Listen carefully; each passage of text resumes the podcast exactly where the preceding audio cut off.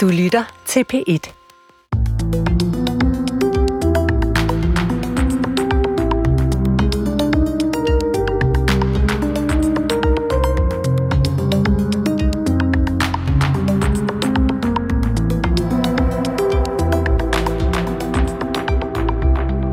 Stadig færre børn bliver døbt, og det har været med til at sætte dåben til debat. Det er en debat, som både handler om frelse og fortabelse. Dåben er jo indgangen til Guds rige, men hvad med dem, som ikke bliver døbt? Eller dem, som ikke er kristne? Er indgangen til Guds rige lukket for dem? Det er faktisk slet ikke noget enkelt spørgsmål, men vi skal bestræbe os på at besvare det gennem den næste times tid her i P1's program om tro, tidsånd. Velkommen til. Jeg hedder Christoffer Emil Brun. Sandelig siger jeg jer, den der ikke modtager Guds rige, ligesom et lille barn, kommer slet ikke ind i det. Og han tog dem i favn og lagde hænderne på dem og velsignede dem. Så vil vi da hjælpe dette barn til hans velsignelse ved at døbe det i faderens og søndens og helligåndens navn. Historisk set er dåben blevet set som en forudsætning for at være del af samfundet. Sådan er det naturligvis ikke mere. I dag vælger vi selv, og flere og flere vælger faktisk dåben fra.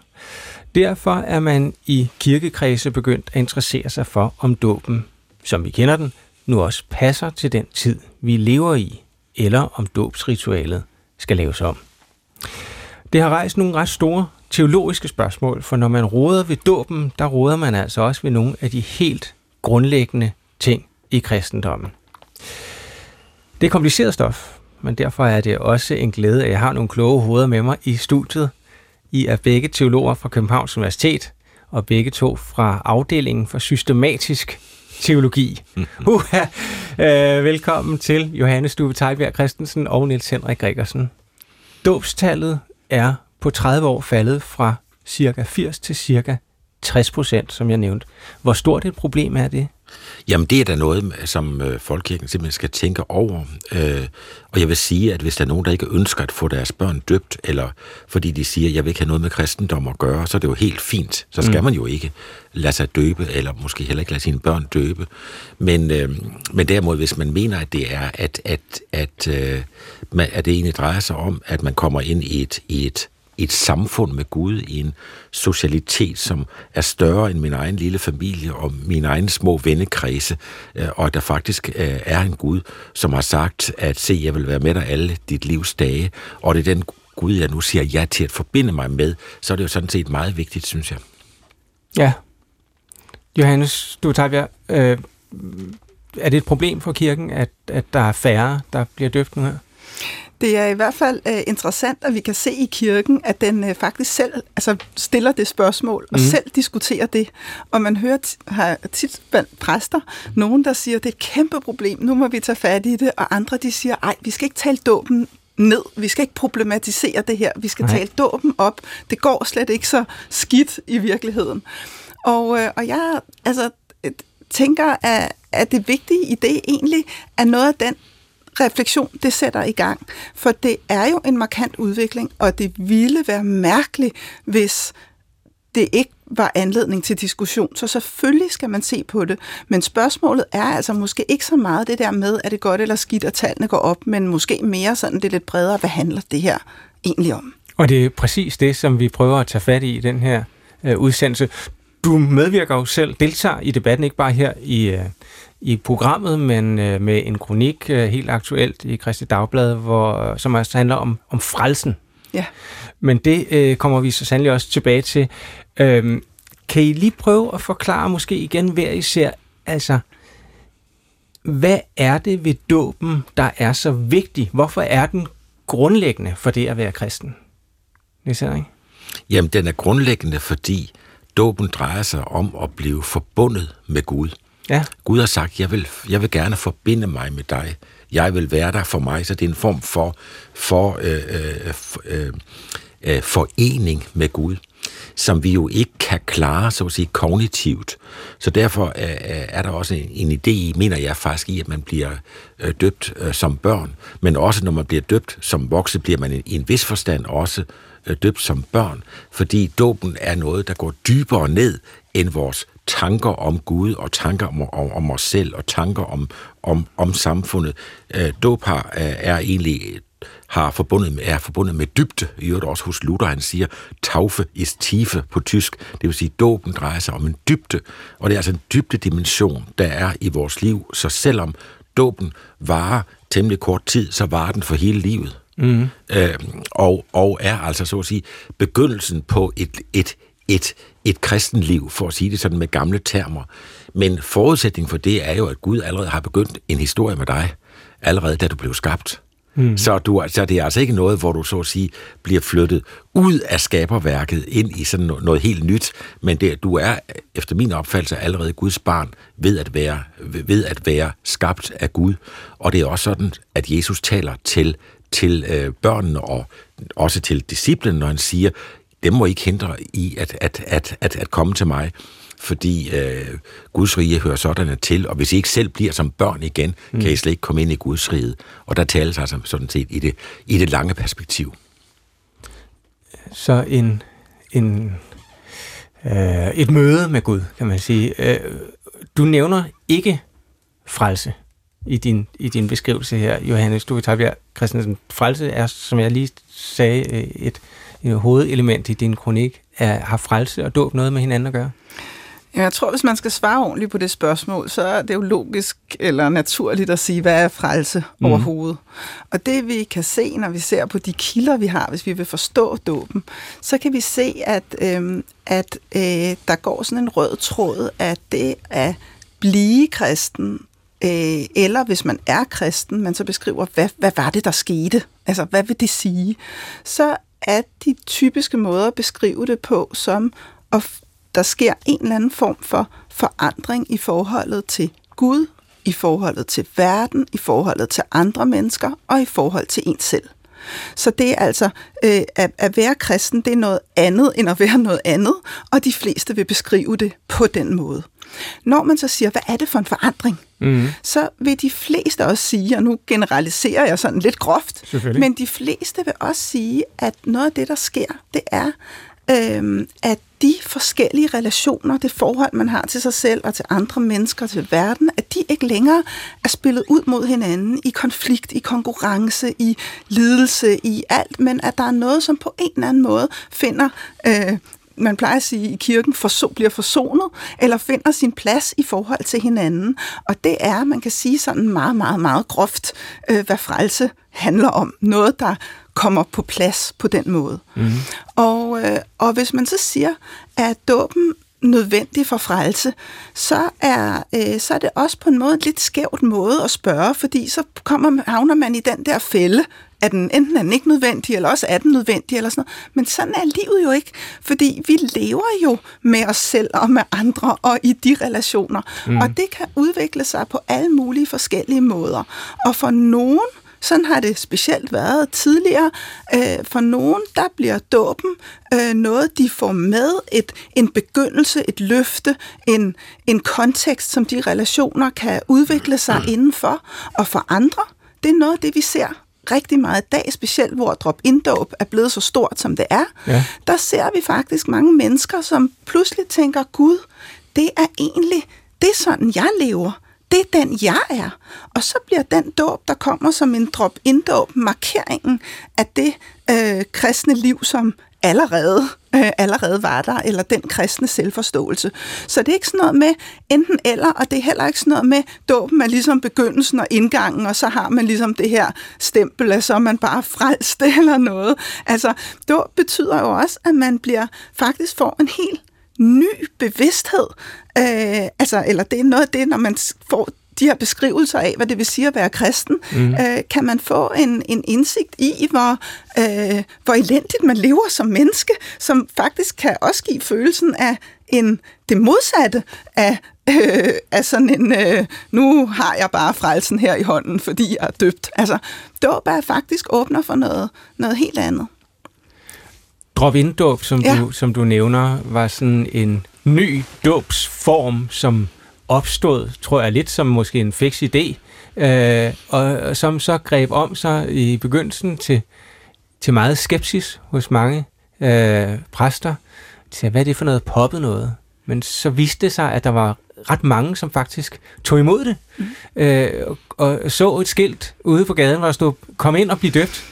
Øh, og så gjorde de det, og så øh, er det efterhånden blevet sådan en mere anerkendt og accepteret måde. Mm, og på den måde er det jo også et eksempel på, hvordan at dåben og dåbsritualet faktisk ændrer sig, i det her tilfælde nedefra, øh, men der er også øh, tanker og bevægelser i gang om at se på dåben mere øh, ovenfra. Mm.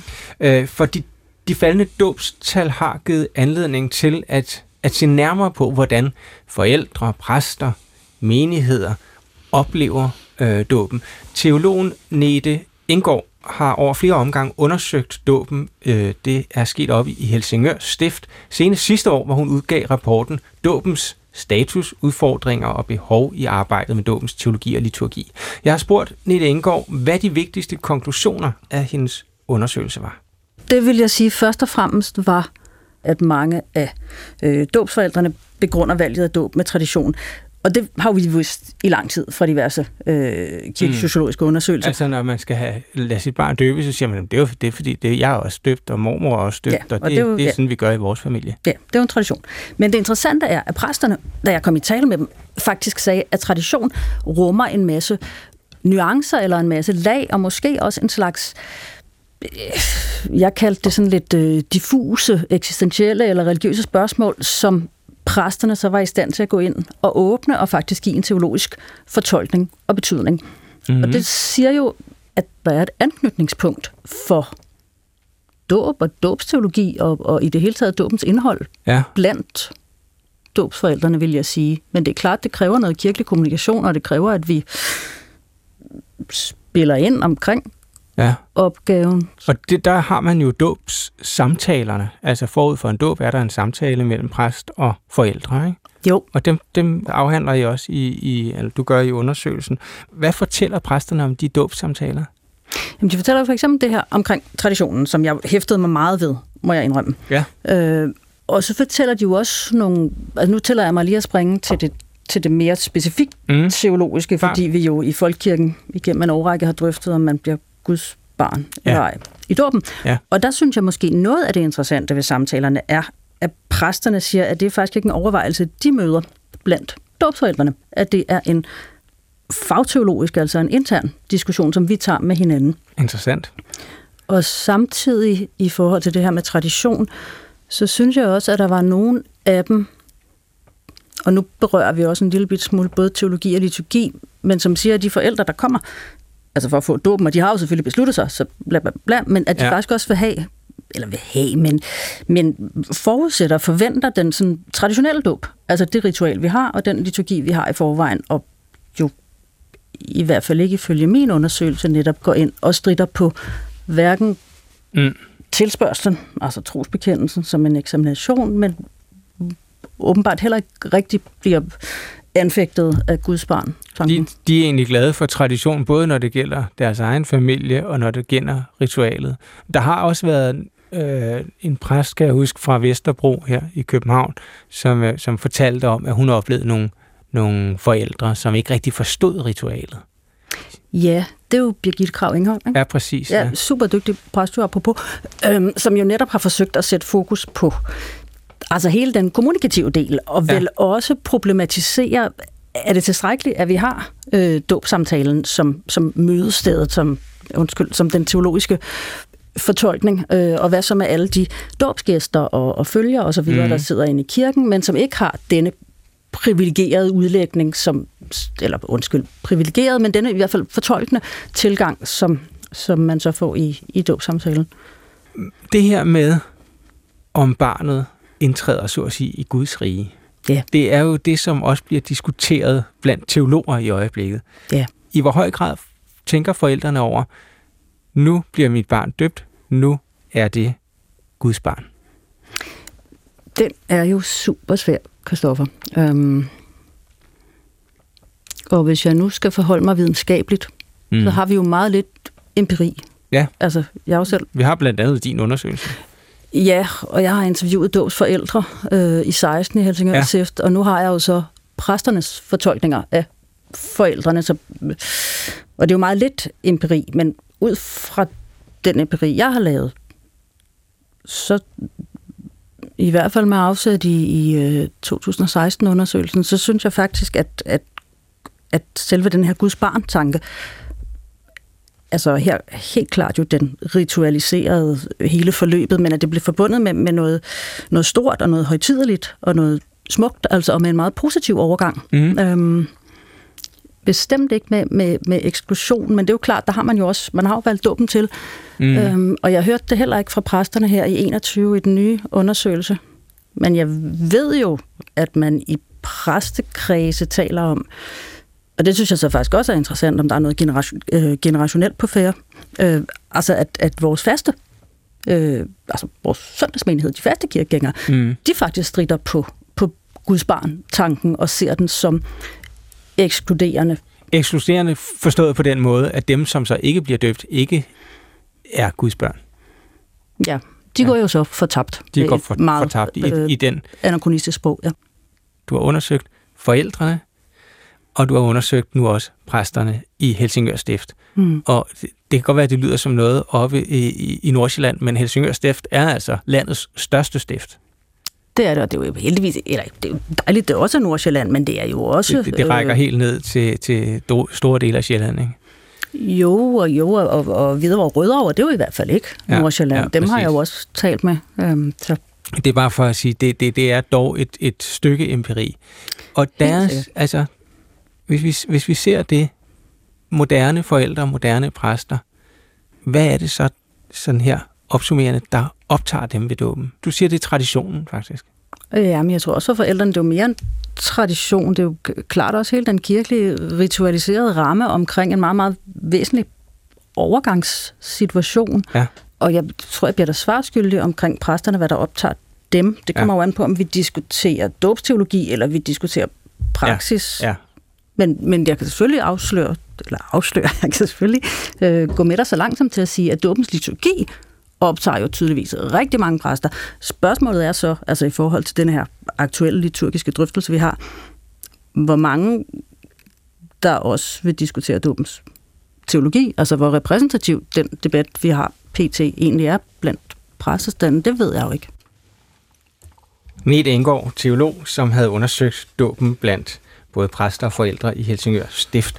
Øhm, ifølge hende, så er der jo altså noget, der tyder på, at der er sådan en forskel mellem på den ene side forældre, som egentlig gerne vil have det, som de kender, og traditionen, og så teologer og præster, der har sådan en vilje til at modernisere. Er det et rigtigt billede? Tror jeg.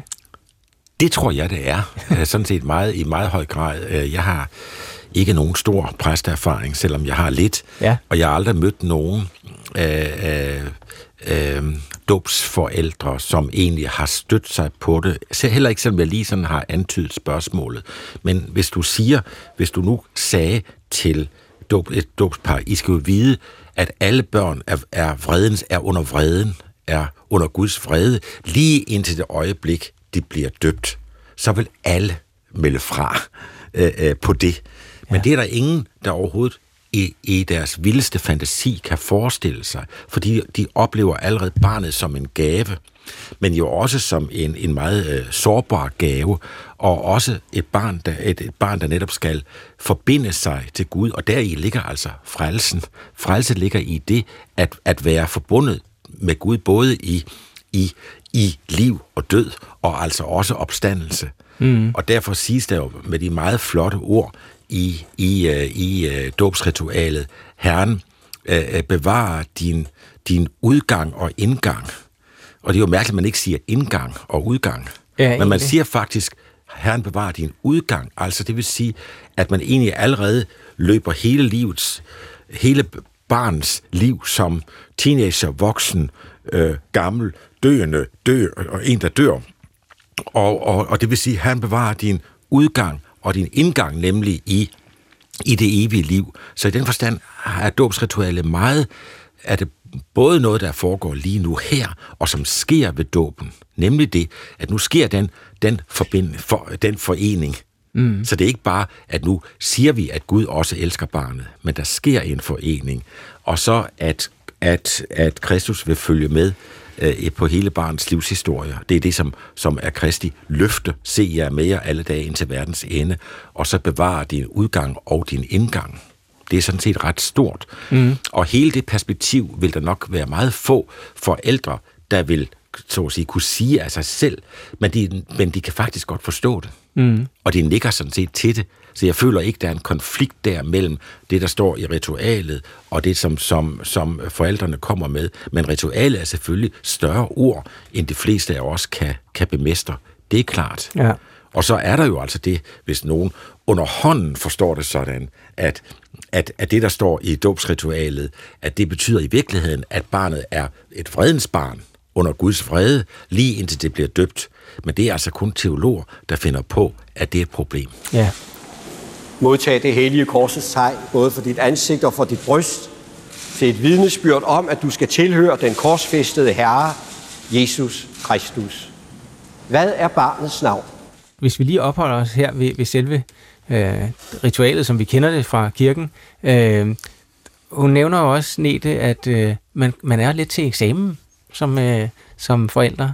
Altså, man, st- man står og skal sige ja til, øh, til øh, trosbekendelsen, ikke? Er det, er det en... Altså sådan, at der er jo nogen, der oplever det, og ja. man kunne klart tolke den store interesse for drop inddåb øh, som et udtryk for, at, øh, at det, der har vi faktisk et ritual, som viser, at det her, det er ikke en eksamen. Mm. Øh, at her er en gave, og, øh, og det... Øh, og det øh, er meget attraktivt øh, for mange. Eller også vil folk ja. bare super gerne til men, eksamen. Øh, men man kan sige, at baggrunden for det er jo, at mange mennesker forstår troen som noget intellektuelt på en eller anden måde. Øh, altså ikke dermed sagt, at den er det, men det er sådan en opfattelse, der findes. Og derfor er der også mange, der ser på øh, bekendelses øh, bekendelseudsagn på trosbekendelsen, som om det var en eller anden form for lov, og den kan man så blive overhørt i. Det er et eller andet, man ligesom skal kunne sætte hak ved alt det her. Det er jo sådan set egentlig en total misforståelse af, hvad det er for en slags udsagn, øh, vi har med at gøre, ja. men sådan kan det meget nemt blive øh, oplevet. Og fordi vi er, man skal også huske, tror jeg, at baggrunden for den her diskussion er jo, at, at vi lever i øh, på en tid og et sted, som på mange måder er blevet meget, meget udsultet med henblik på øh, sådan øh, viden om øh, og praksis. hvad er øh, kristen tro overhovedet for noget? Og i sådan, et, i sådan en sammenhæng, der kommer sådan en tekst som trosbekendelsen til at falde ned som øh, nogle spørgsmål, man så skal... Ja, øh, så, det, så, så egentlig er der sådan et stort øh, hul, kunne man sige, hvor alle mulige misforståelser meget, meget nemt kan opstå. Øhm, det er der og, der, og der, og der er en samtale, som vi allerede krasser i nu her, omkring, hvor bogstaveligt skal man egentlig tage nogle af de her ting. Altså, hvor bogstaveligt skal man tage trosbekendelsen? Starter med, at vi, øh, vi forsager djævlen. Ja. Altså allerede ja. der. Og altså for mange af os gør egentlig det, ja. eller ligesom hvor ja. bogstaveligt kan vi tage ja. det? Ja. Og dermed allerede, så siger du også, at her har vi at gøre med nogle udsagn, som egentlig er øh, opstået en anden tid. Ja. Fordi når du stiller det spørgsmål, så forventer man også, at svaret bliver enten, ja, vi skal bare tage det helt bogstaveligt, eller også, så kan man sige, ej, vi skal tolke det, det er mm. symbolsk, det er mm. et eller andet. Og så er det som om, at det er alligevel ikke helt rigtigt, men det er ligesom, hvis vi kommer ind i alle de her mærkelige teologfortolkninger, så er det måske alligevel et eller andet. Ja. Og jeg tror egentlig, hele det der alternativ, det er ret forfejlet, fordi de mennesker, altså den måde, de tekster, de er blevet til for, og det, som det betyder, det kan man godt, jeg vil sige, jeg vil sige, man skal forstå det ret konkret. Øh, det er ikke bogstaveligt, men konkret, det betyder, at her øh, siger jeg noget, der gør en forskel i mit liv. Altså, jeg, øh, jeg øh, udtrykker, øh, sætter ord på det fællesskab, jeg befinder mig i, eller sætter ord på den nye erfaring, jeg har fået med mig selv, mm. eller sætter. Og det er, øh, det er jo klart, at det bliver brugt, det bliver udtrykt med ord, som hører den kontekst til, mm. og den hører faktisk, vil jeg sige, lige så meget dag stadig vores kontekst til, men fordi at vi øh, mangler meget viden også, så virker det som fremmede ord. Men det er egentlig, når man rigtig graver i dem og, og dykker i dem, og sådan et ord som djævlen, altså, det er jo, det kan jo lyde fuldstændig afsindigt. Ja, man lyde ser, fuldstændig man ser afsindigt, men man skal ikke, men lige så snart, at man har stået i en øh, sørgelig situation i sit liv, så er det sådan et ord, der kan forekomme meget, meget nærliggende at bruge, uden at man derved er blevet øh, øh, altså snakker volapyk. Ja. Det er jeg helt enig i, øh, øh, det som Johanne siger her. Fordi, øh, altså, jeg havde faktisk et og det er nu ved at være til 15 år siden, dengang der stadig var lidt mere livreligiøsitet, som siger, kunne vi ikke bare, i stedet for at sige, jeg forsager djævlen, sige, vi negligerer alt det onde. Mm. Men det kan man netop ikke. For hvis man lever for eksempel, så er der simpelthen noget, der, der, er simpelthen noget, der trækker nedad. Der er simpelthen noget, hvor man siger, nu vil jeg simpelthen tage livet af mig selv. Det er jo så at sige en, en, en fristelse til at, at sige nej til, til tilværelsen.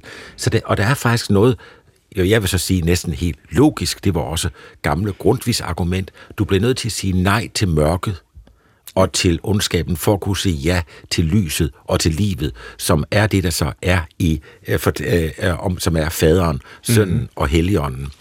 Og når, hvis, når, når det så først står klart, så skal man bare også huske, at man skal ikke tro på trosbekendelsen. Man skal tro på Gud mm. igennem denne trosbekendelse. Ja, fordi, der skal altså, være en hjælp. Ja, altså nej til mørket og ja til lyset, det tror jeg, at vi, de fleste af os kan, kan være med på. Men øh, der er jo netop altså begreber, vendinger, og øh, så siger du, Johanne, og du stemmer ind og siger, jo, men altså, man skal slet ikke se, se, at enten skal vi tro på det, eller også skal vi fortolke det, der findes mellem mig. Men altså, det 20. århundrede har jo været præget af, altså, lad os bare sige, Wittgenstein og hans logiske positivisme. Det betyder noget, de ord, der står. Og de svarer til noget. Ja. Øh, det er jo ikke, altså, det, det, det har jo en relevans. Men det, det er noget, vi kan, det, det er det anker, vi kan fortøje os selv til. Det har ikke, det har ikke ordet relevans er, er ikke engang dækkende, fordi det er jo simpelthen den vidshed, og derigennem, at vi lever vores liv. Altså, det er i hvert fald sådan, som kristne har udtrykt sig gennem tiden. Mm. Så, og, og det er også derfor, når jeg siger konkret, det betyder ikke bare noget eller et eller andet. Det betyder alt. Alt. Øh, det er derigennem, man ser og erfarer øh, sig selv. Så, så, og når vi så spørger, hvad betyder det? Ja, så kan vi sige, hvad betyder djævlen så? Jamen djævlen, det er jo det, der kommer ind imellem og ødelægger de forhold, vi har til os selv og til, til verden og til mennesker. Det er jo noget, og det lever mellem os, og det lever uden for os, og det lever i os. Mm. Øh, og det, når det finder sted, når djævlen virker ude, ude for os, så plejes det i vores kultur, så kalder man det som regel for død. Øh, man kalder det for død, og man kalder det for lidelse. Øh, og det findes i alle mulige afskygninger. Og når det virker inde i mennesket, så har vi ord, der hedder øh, fortvivlelse og håbløshed og elendighed. Og vi har jo i dag, har vi for psykologien og psyko, psykiatrien, et helt arsenal af begreber for, hvad der sker, når et menneske pludselig føler sig på afstand af mm. sig selv for eksempel, øhm, eller, eller af livet, eller noget andet. Eller så vi har, afhængig af noget. Ja, det kan så vi det. har jo så mange ord, og det er den samme, det er udtryk for det samme. Altså, mm. øh, og, så, og det kan jo præciseres meget, meget mere, så nu taler jeg i grove termer, men ja, det betyder så i dåben, øh, det er bestemt øh, alvor, og vi kan stille spørgsmål til hvert eneste ord i trosbekendelsen, mm. og så kan vi beskrive, hvorfor lige præcis det ord, det er der.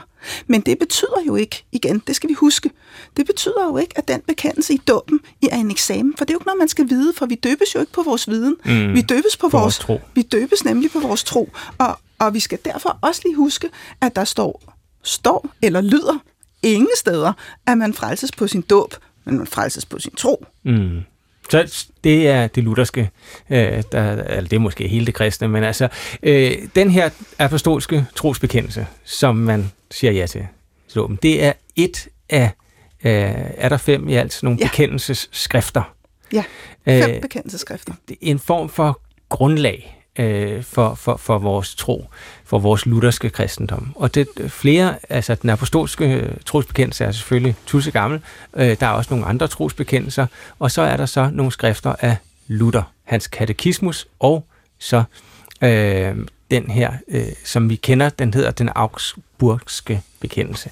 Øh, den er altså med i vores øh, trosgrundlag, og den, den, den har også spillet en rolle i den her samtale om dåben. For nu har vi hørt om, hvorfor dåben er så vigtig, og hvorfor man er begyndt at kigge på den af forskellige årsager.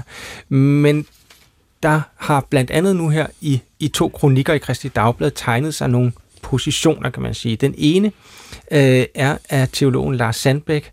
Han er lektor på Folkekirkens Uddannelses- og Videnscenter, og han er kritisk over for det her øh, tros, øh, bekendelsesgrundlag og, og, og dens indvirkning på dåben. Og så er der en anden en anden kronik, som kan man sige tegner en anden position. Øh, den blev skrevet af den nye biskop i Aalborg, Thomas øh, Reinhardt. Øh, Reinholdt hedder han. Jeg har et klip med dem begge to, men, men kan vi lige prøve inden at få et overblik over, hvad er det for to positioner, som de to repræsenterer? Ja, Johanne? Ja. De har to forskellige syn på det kristne håb. Ja. Og de har den ene position, vil sige, det er øh, egentlig en lærer, og det kristne håb er, at vi lærer, at alle mennesker de bliver frelst. Og den anden position, den siger, det her det er et håb, det er ikke en logik, øh, og, øh, og derfor så kan man ikke bare sådan sige sådan, uden i øvrigt. Mm. Men nedenunder det ligger også to forskellige syn på, hvad et bekendelseskrift er, og i særdeleshed det her lutherske bekendelseskrift. Mm. For den position, som siger Lars Sandbæk, har i sin omgang med det behandlet det, som om det var en lov, det vil sige, som om det var, og det med også den sprogbrug, man kan sige, her har vi et grundlag. Mm. Er du med? Er du ikke med? Er du inde, eller er du ude? Men så er der det helt andet. Hvordan ser det her ud fra det enkelte kristne menneske? At det her er nogle ord, som vi i dag kan identificere os med? Og bare sådan lige parentes også, så går det her bekendelseskrift, altså det er ikke øh, noget Luther har skrevet, det går tilbage til, det er skrevet af Luthers ven med Langton, øh, men det hører til i en situation, hvor man forsøgte at opnå enighed med den katolske kirke, og gerne ville øh, præcisere, hvad er det de her vilde nye lutherske menigheder mm mente. Øhm, og, og, og det vigtige i det skrift er at sige, at øh, sige, at i de lutherske menigheder, der lærer man, at et menneske bliver frelst ved sin tro, og ikke ved sine gerninger. Ikke ved sine præstationer, men ved sin tro. Ja. Det er sådan set det, der er pointen. Det er den røde tråd i hele det skrift. Og det, det er vel noget, som vi som alle trods alt kan, kan blive enige om. Det er ved troen, at vi bliver frelst. Ja, Niels Henrik? Ja, altså for at komme tilbage til det med bekendelseskrifter. Mm. Jeg mener, at der findes helt forskellige typer af bekendelseskrifter. Og hvis, man skal ikke gå i detaljer i det. Man kan sige, at der er nogen, der kan synges. Den mm. apostolske trosbekendelse kan synges. Det er for at sige. Ja, ja, ja ikke? Ja. Og det vil sige, det er der, hvor man sådan set bruger bekendelsen til at bekende sig til Gud.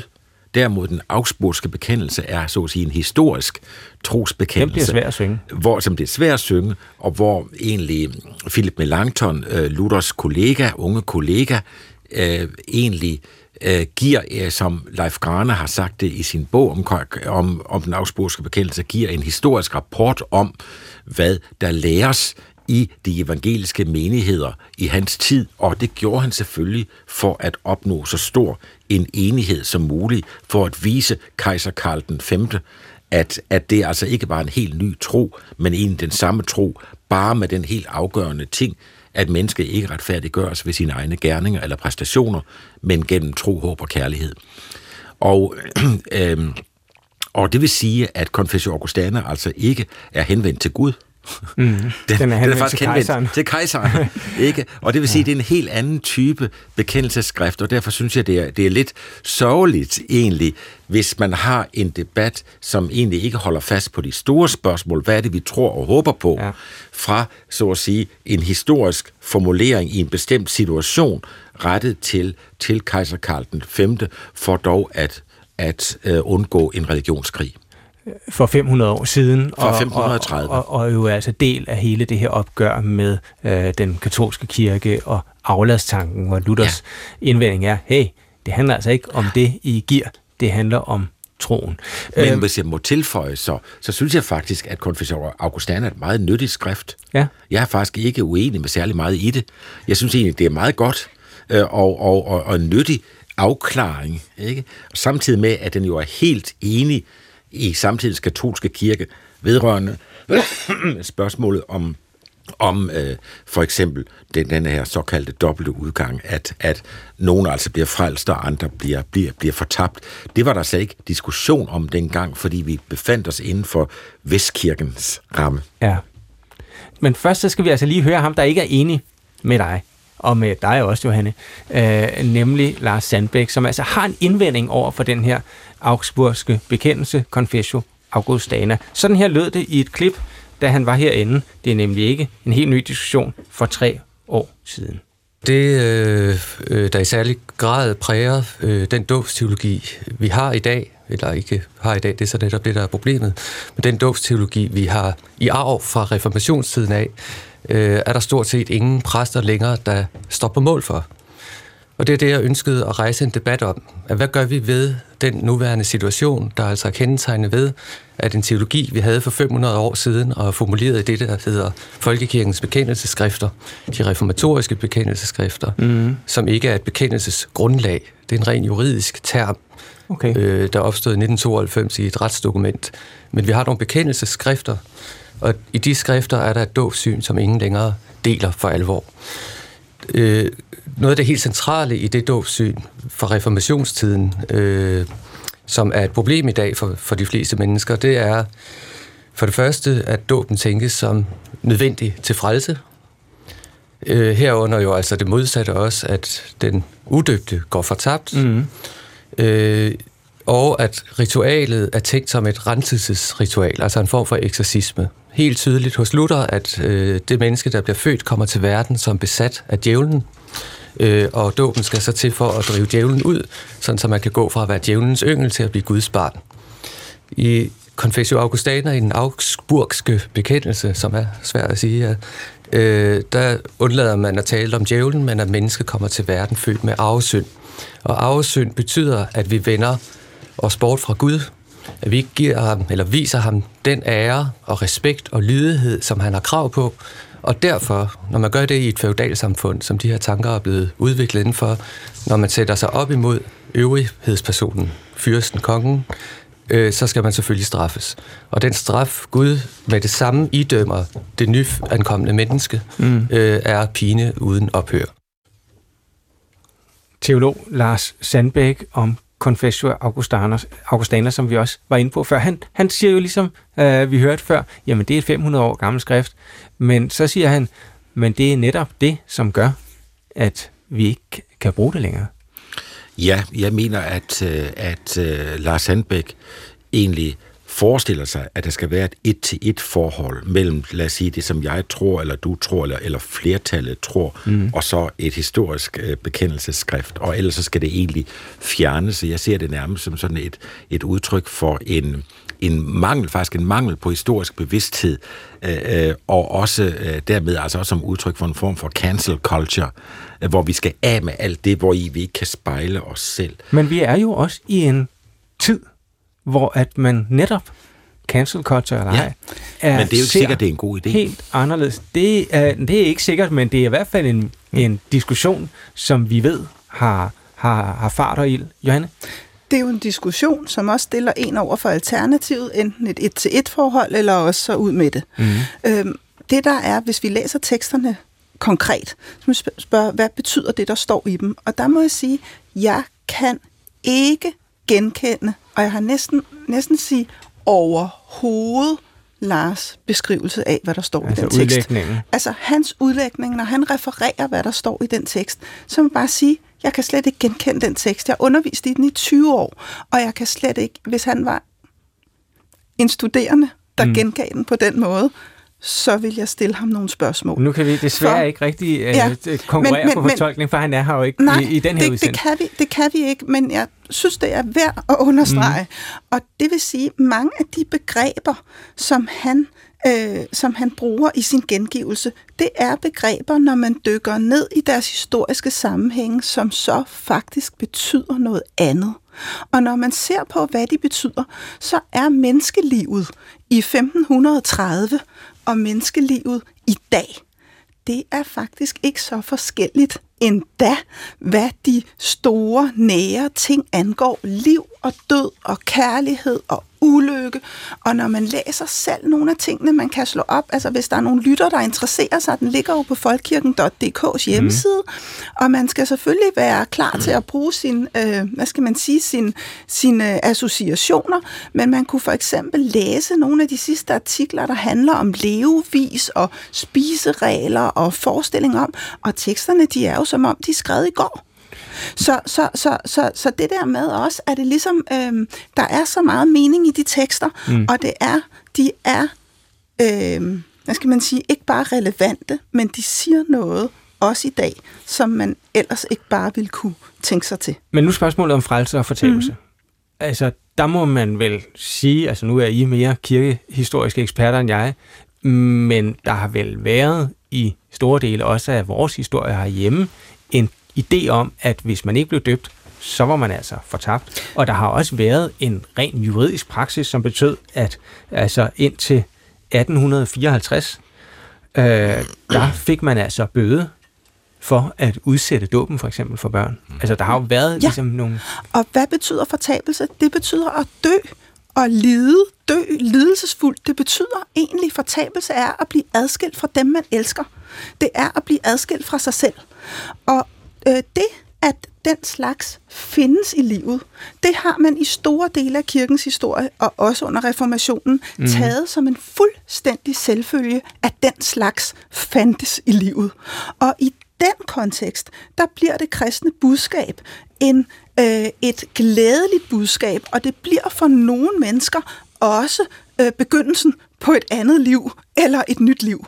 Og det vil sige, det er den, det er den måde... Øh, men en måde, man skal forstå de tekster på. Fordi det, det der med at sige, øh, man bliver fortabt på den moderne måde, som vi gør i dag, det forudsætter jo, at der ikke er noget fortabelse i livet. Så hvis bare man lader være at bevæge sig ind i alt det her, der har med kirke og kristendom og teologi at gøre, så kan man jo slippe for at have med fortabelse at gøre. Mm. Men det er jo en moderne tanke. Det, er jo en, det hører jo kun til vores moderne tid at tænke, øh, øh, og i virkeligheden at den der tanke, at livet er godt, og det er godt for alle mennesker, den kommer jo faktisk helt oprindeligt øh, øh, fra den kristne tradition. Den er bare gået hen og blevet almengjort. Så, det, så, så, så, øh, så det er, så når man stiller det spørgsmål, jeg vil sige, hele den måde, som, som Lars i det her klip gengiver det på, det er en måde, som man kun kan gengive det på, hvis man er et moderne menneske, mm. som ikke har gjort sig sine moderne betingelser klart.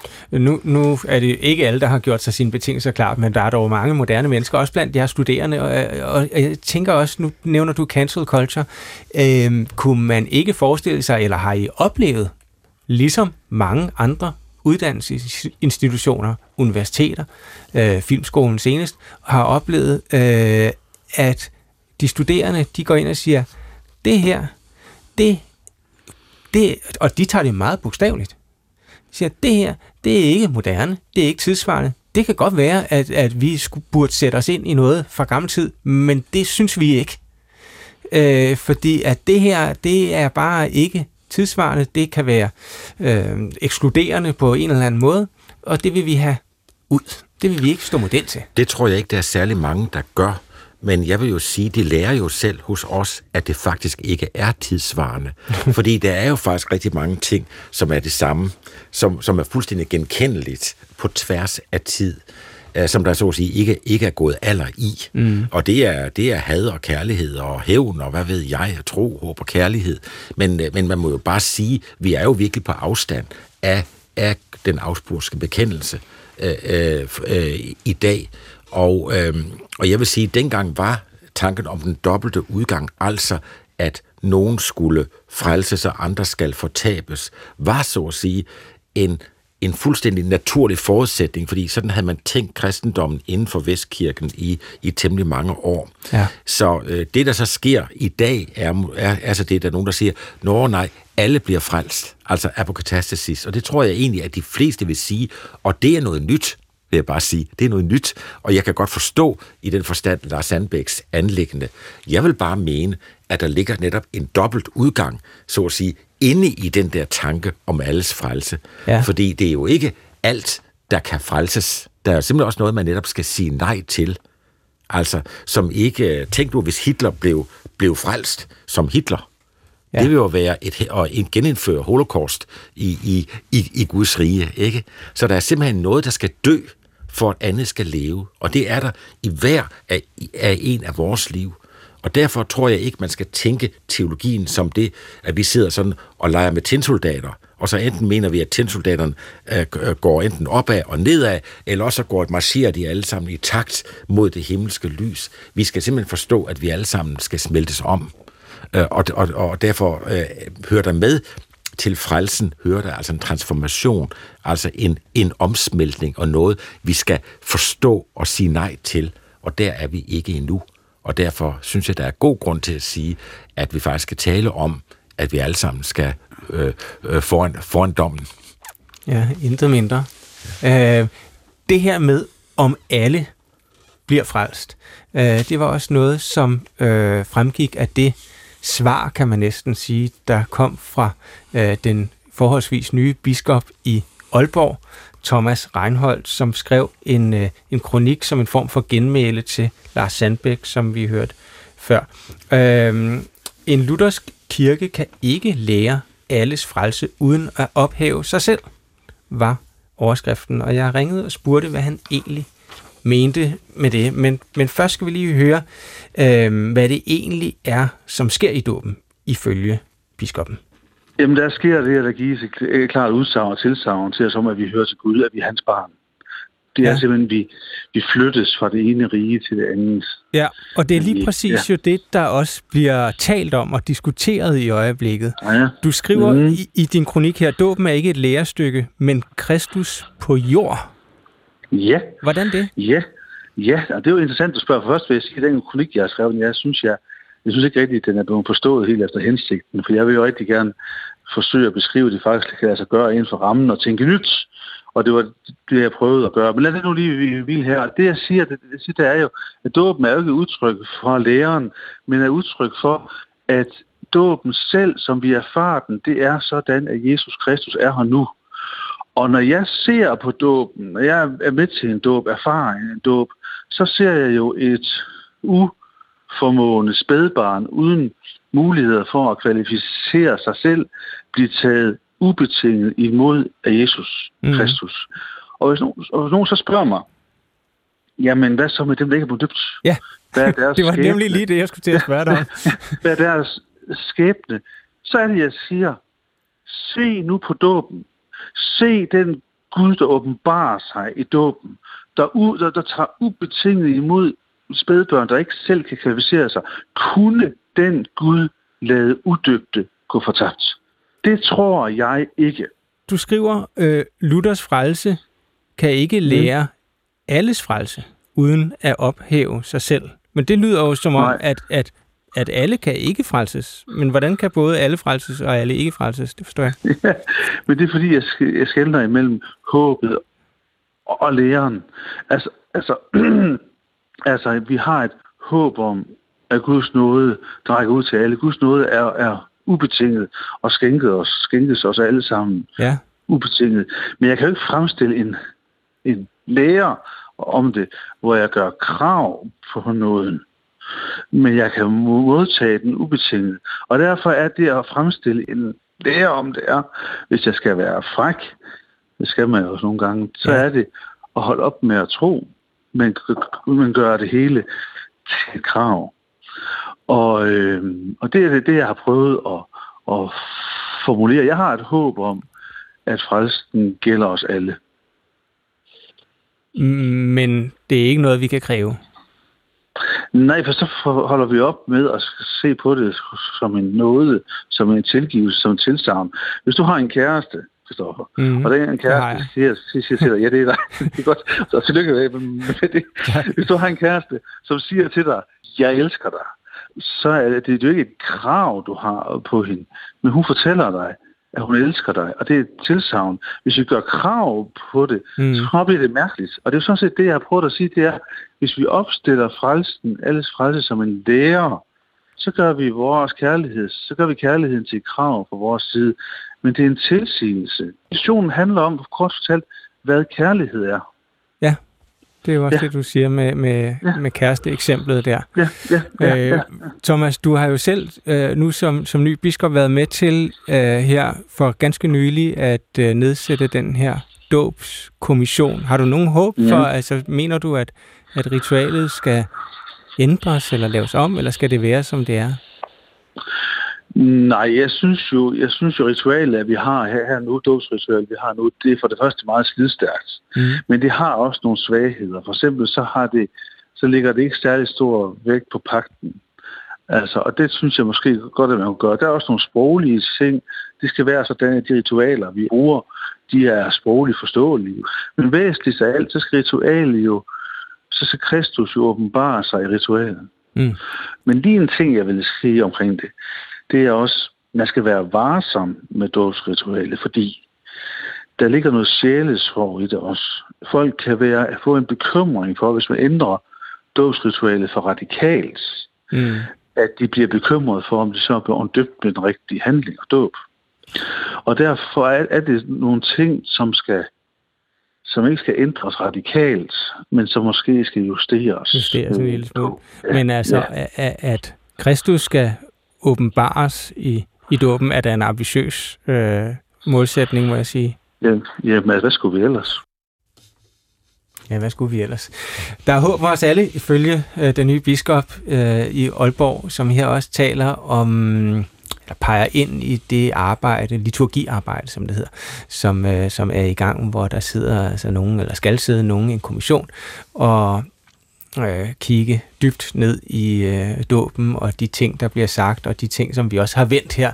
Det er jo et arbejde, som allerede øh, har foregået i noget tid. Man har kunne indsende forslag til, øh, hvordan øh, teksten kunne lyde. Og Niels Henrik, jeg ved, at du har været øh, faktisk sendt et forslag ind. Ja, det har jeg. Det er måske et af de korteste øh, øh forslag til netop til en justering, som, som siger, jamen, øh, øh, at vi takker dig for den øh, hellige dåb, hvor i du modtager os som dine børn, og hvor i du skænker os helligåndens kraft. Mm. Og, og det er sådan set uh, egentlig det, det, jeg siger, uh, det ligger faktisk sådan set, hvis man endelig skulle sådan tænke bekendelsesskriftsmæssigt, uh, så svarer det jo til, når Luther i den lille katekismus siger, at, at, at jeg, at jeg uh, tror, at, at, at jeg og alle andre mennesker er skabt, og at det er af Luther faderlig uh, uh, barmhjertighed, at jeg får lov til at leve. Altså, at vi er velkomne i verden. Mm. Men det nye ved dåben er, at vi så at sige øh, øh, forbinder os med det løfte fra Kristus, at, at Gud går hele vejen sammen med os, også ned i dybet. Og det er det simpelthen det, det afgørende. Så jeg ønsker ikke at erstatte det med sådan et, et snakkeritual, hvor man siger, at nu, nu er vi rigtig, nu har, har vi et fint kirkeligt ritual her, hvor vi kan sige, at Gud jo altså elsker os op for oven, og, og så skal det nok gå her for neden. Altså, der sker faktisk noget, og det er det, der skal afspejles i denne liturgi.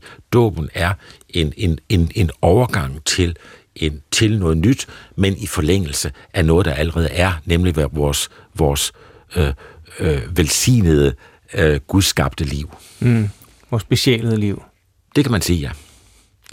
Øhm, hvad, hvad tænker I ellers som sådan universitetsteologer, hvis man kan kalde jer det, om den proces, altså det her med, at, at der bliver sammensat sådan nogle kommissioner, og man er i gang, og man bruger frem til 2030, tror jeg. Det, er jo, det, det lyder jo næsten som klimapolitik. Ja, altså så længe at, øh, så længe at, øh, at de bliver sammensat, øh, så de får mulighed for at arbejde ordentligt. Altså der, de, skal, de skal være brede, de skal være repræsentative, der skal være nok tid, der skal være nok ressourcer, der skal simpelthen gøres et grundigt stykke arbejde. Mm. Øh, så er jeg også øh, øh helt forvisset om, at, at man når til den, det, rette, det rette resultat. Ja. Altså, øh, ja. For hvis, hvis jeg skulle kigge på det her sådan lidt lige træde sådan et, et skridt tilbage øh, og kigge sådan på religion og åndelighed i vores samfund, så er det vel som om, at der er en klar, en større interesse for åndelighed, hvis man kan bruge det sådan generelt term. Men at øh, sådan religionen, altså de rammer, som åndeligheden så at sige er øh, stukket ned i gennem historien, øh, kan virke snævre på det moderne menneske. Øh, og det er vel i det, i, i, i den mm, bevægelse, eller i den dobbelttydighed, at det her arbejde skal forstås og ses og, og gøres, eller hvad? Ja. ja, og det er netop derfor, at, øh, at ritualet skal, skal formuleres på en sådan måde, at det bliver åbnende, horisontåbnende, mm. og ikke, så at sige, øh, øh, øh, alene, så at sige, gentagende, altså traditionsgentagende. Men det er klart, at netop når det drejer sig om dåb og nadver, så har vi at gøre med kernestykkerne. Ja. Øh, og, og, og jeg vil meget nødig have, at der bliver lavet et fuldstændig nyt øh, dåbsritual, og navnlig ikke et nyt, nyt nadverritual, fordi der har vi allerede tre muligheder nu, øh, og, og, og man, man kunne sagtens også stadigvæk have en valgmulighed. Men hvis ikke vi har den store horisont med, så har vi heller ikke åndeligheden med.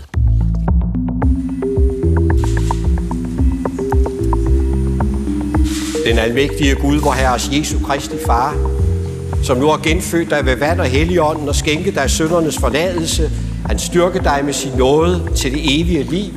Han bevarer din udgang og din indgang fra nu og til evig tid. Amen. Tidsånd er slut for i dag, hvor det handlede om dåben. Tak til lektor Johannes Dube Teilbjerg Christensen og til professor Niels Henrik Gregersen, begge to fra Teologisk Fakultet ved Københavns Universitet. Jeg hedder Christoffer Emil Brun og håber, at diskussionen om dåben er blevet mere klar for jer, der lytter. Kommentarer og idéer til programmet kan sendes til tidsånd ånd med to A'er. Tak fordi du lyttede med, og på genhør næste uge.